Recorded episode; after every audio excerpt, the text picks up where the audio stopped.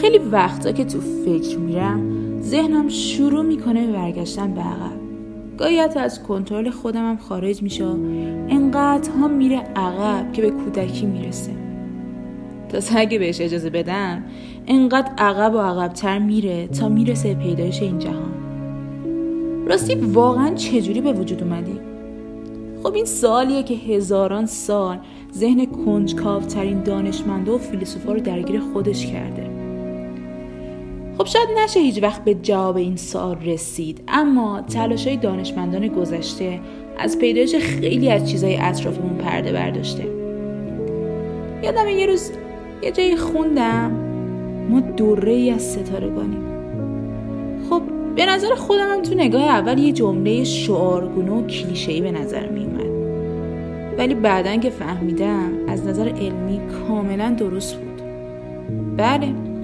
ما واقعا فرزندان ستاره هاییم ستاره های واقعی.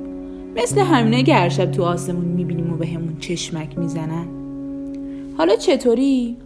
خب چندین میلیارد سال پیش ستاره بزرگتر از خورشید ما تو کهکشان راه شیری تو همین حوالی ما زندگی می‌کرده که بعد از مدتی مثل همه ستاره ها منفجر میشه و موادش تو فضا پخش میشه. و یه ابر بزرگ از هیدروژن و کمی هلیوم و مقدار کمتری از سایر عناصری که تو هسته این ستاره وجود داشته رو شامل میشه. پس از میلیون ها سال از این ابر ستاره ها منظومه ها و سیاراتی جدید به وجود میاد که یه ستارهش میشه خورشید و یه سیارش هم میشه زمین. پس همه عناصر موجود تو زمین برمیگرده به اون ستاره قدیمیه.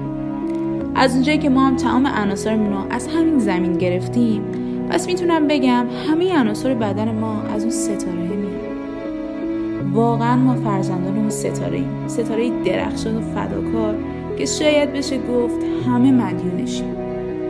گاهی فکر می‌کنم اگه همه آدما بدونن زمانی یه بخش از یه ستاره بودن آیا تو رفتار خودشون تجد نظر می‌کنن یا نه؟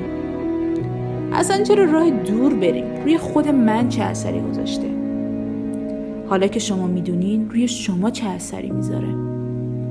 ساواش چهارم با افتخار تقدیم میشه به تمامی انسانهای خیرخواه و سلطربی که مثل یه ستاره بزرگ زندگی می‌کنن و خواهند کرد.